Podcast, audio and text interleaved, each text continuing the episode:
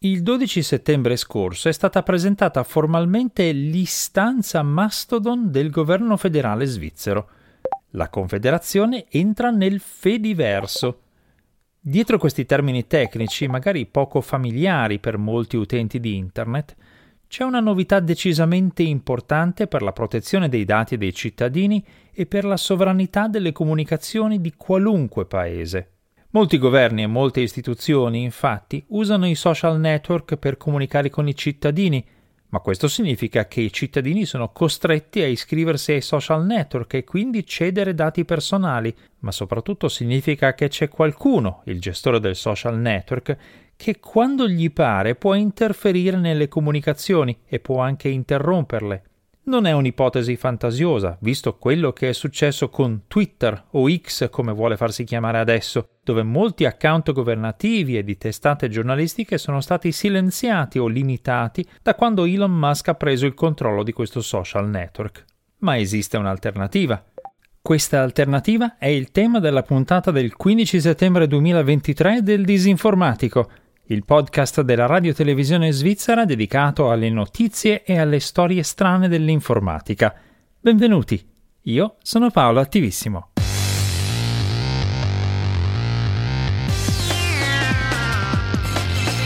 Il Disinformatico.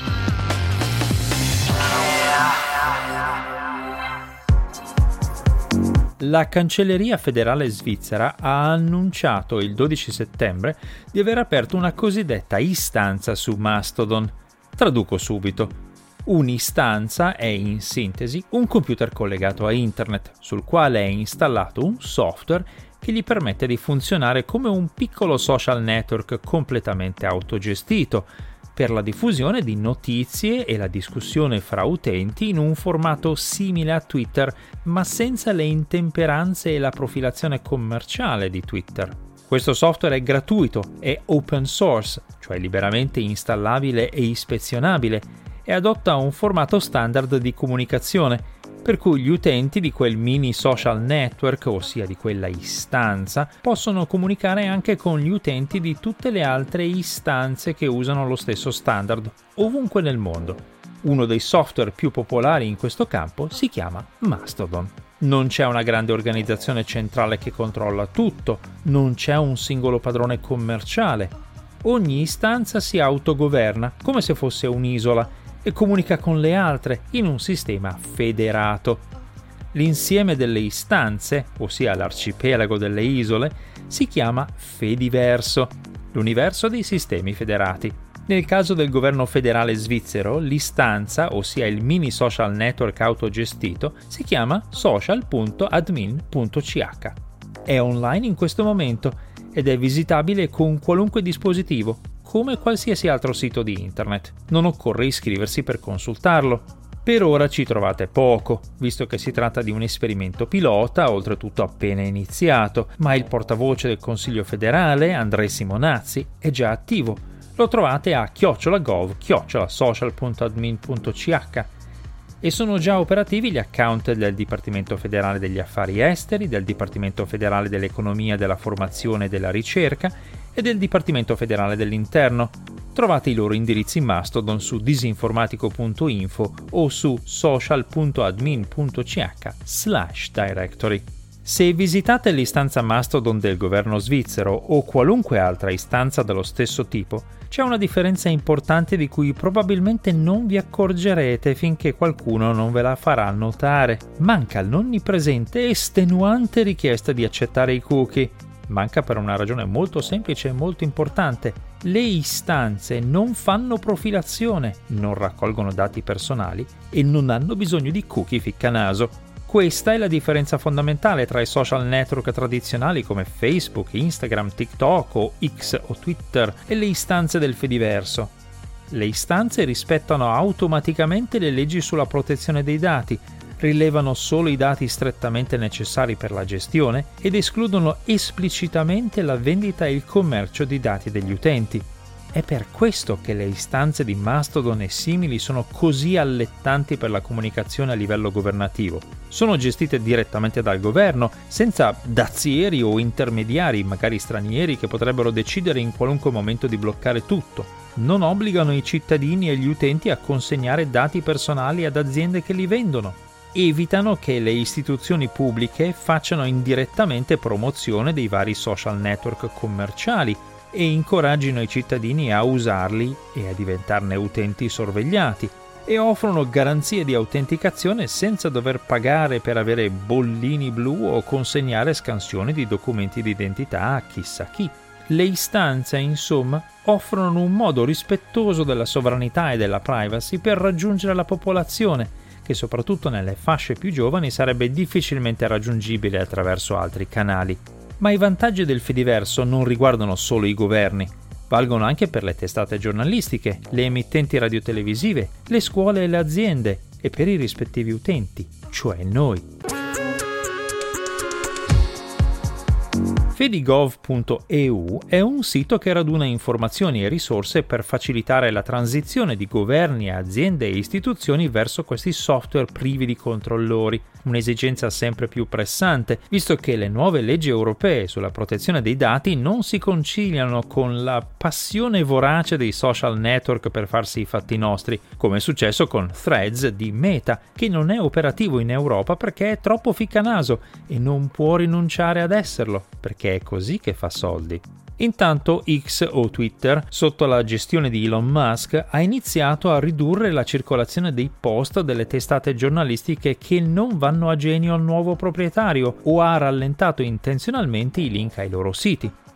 È successo ai danni di Reuters, del New York Times, di Substack e dei social network concorrenti Facebook e Blue Sky a metà agosto scorso e nel 2022 Twitter aveva bloccato del tutto i link a Mastodon. Tutti questi comportamenti sono stati interrotti dopo che sono stati rivelati dagli esperti ma pochi giorni fa la società di analisi del traffico social NewsWhip ha pubblicato dati che sembrano indicare un crollo delle condivisioni su X degli articoli del New York Times, giornale che Elon Musk dichiara pubblicamente di disprezzare. Per fare un esempio, quando l'ex presidente statunitense Barack Obama ha condiviso su X una serie di articoli del Times, quelle condivisioni hanno raggiunto meno di un milione di utenti di X ma quando Obama ha condiviso articoli di altre testate, i suoi post sono stati visti da quasi 13 milioni di utenti.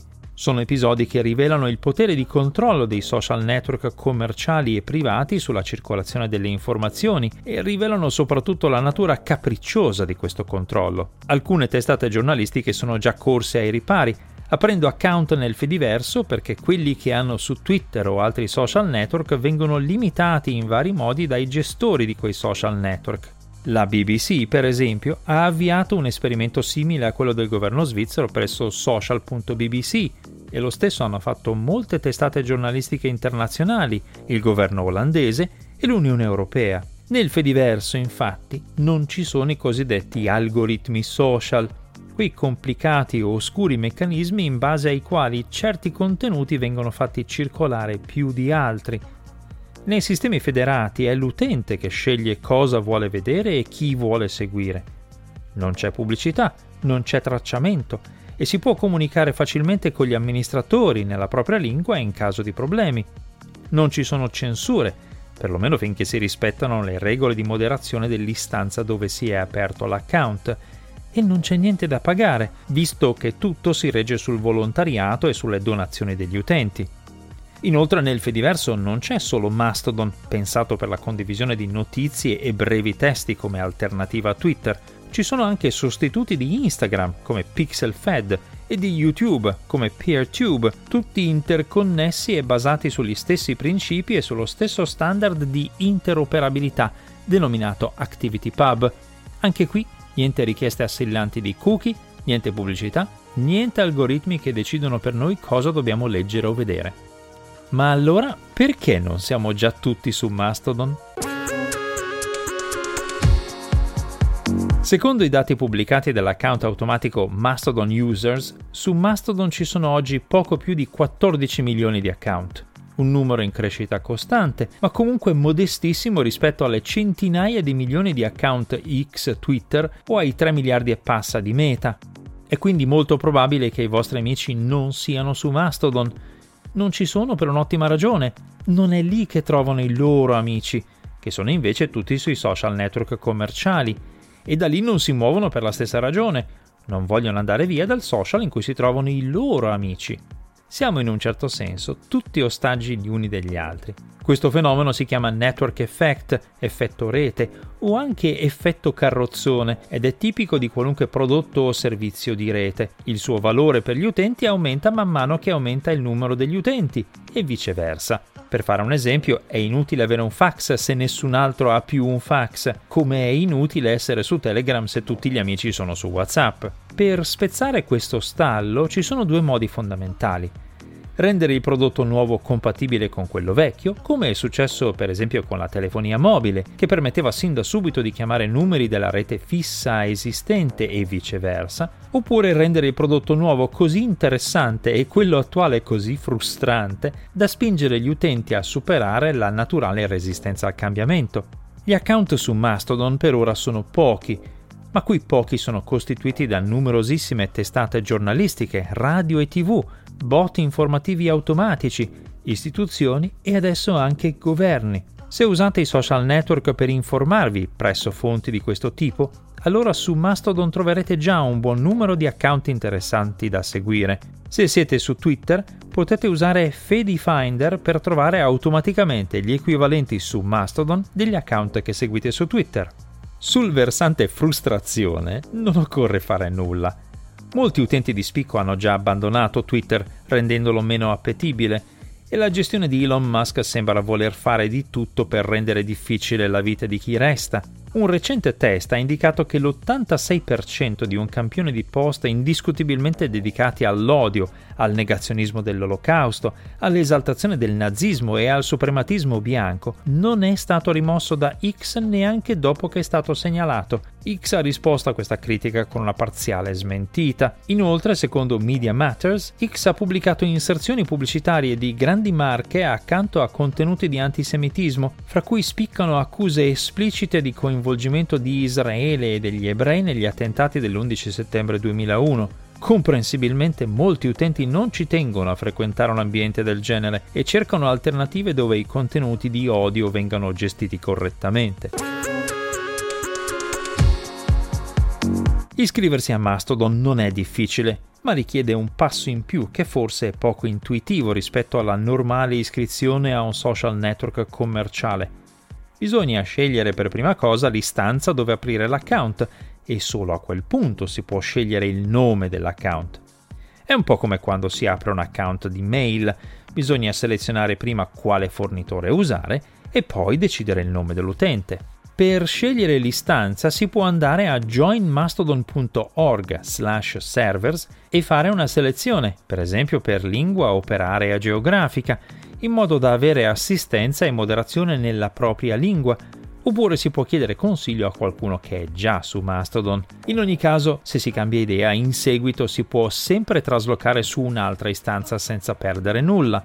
Fatto questo, si sceglie il nome del proprio account e si scelgono gli account da seguire, che hanno un formato strano, chiocciola nome utente, chiocciola istanza. Per esempio, io su Mastodon sono chiocciola il disinformatico, chiocciola mastodon.1 tutto qui. Il resto si impara strada facendo. Non è neanche indispensabile scaricare e installare un'app apposita. Basta usare un browser qualsiasi, anche se le varie app permettono un uso più efficiente e flessibile. Certo, Mastodon non è per ora il posto per chi aspira ai grandi numeri o a diventare influencer, per quello ci sono i social network commerciali e comunque si può anche tenere il piede in due scarpe, come fanno molti utenti, molte organizzazioni, molti governi, compreso quello svizzero. Ma se si cerca gente interessante da leggere o servizi di informazione utili da seguire, e se si vuole provare il piacere un po' ruspante di usare internet così come era stata concepita in origine, con software e servizi creati dagli utenti per gli utenti, senza gestori miliardari dispotici e capricciosi e senza algoritmi che amplificano l'odio, Mastodon e tutto il Fediverso sono un'occasione ghiotta, anche per ricordare, come dice l'autore e attivista informatico Cory Doctorow, che internet può essere molto più che 5 siti web giganti pieni di screenshot degli altri 4. Questa puntata del disinformatico è giunta al termine, grazie di averla seguita. Questo podcast è una produzione della RSI Radio Televisione Svizzera. Le nuove puntate del Disinformatico vengono messe online ogni venerdì mattina presso www.rsi.ch slash il disinformatico e su tutte le principali piattaforme podcast. I link e le fonti di riferimento che ho citato in questa puntata e nelle precedenti sono disponibili presso disinformatico.info. Per segnalazioni, commenti o correzioni scrivetemi una mail all'indirizzo paolo.attivissimo rsi.ch. A presto!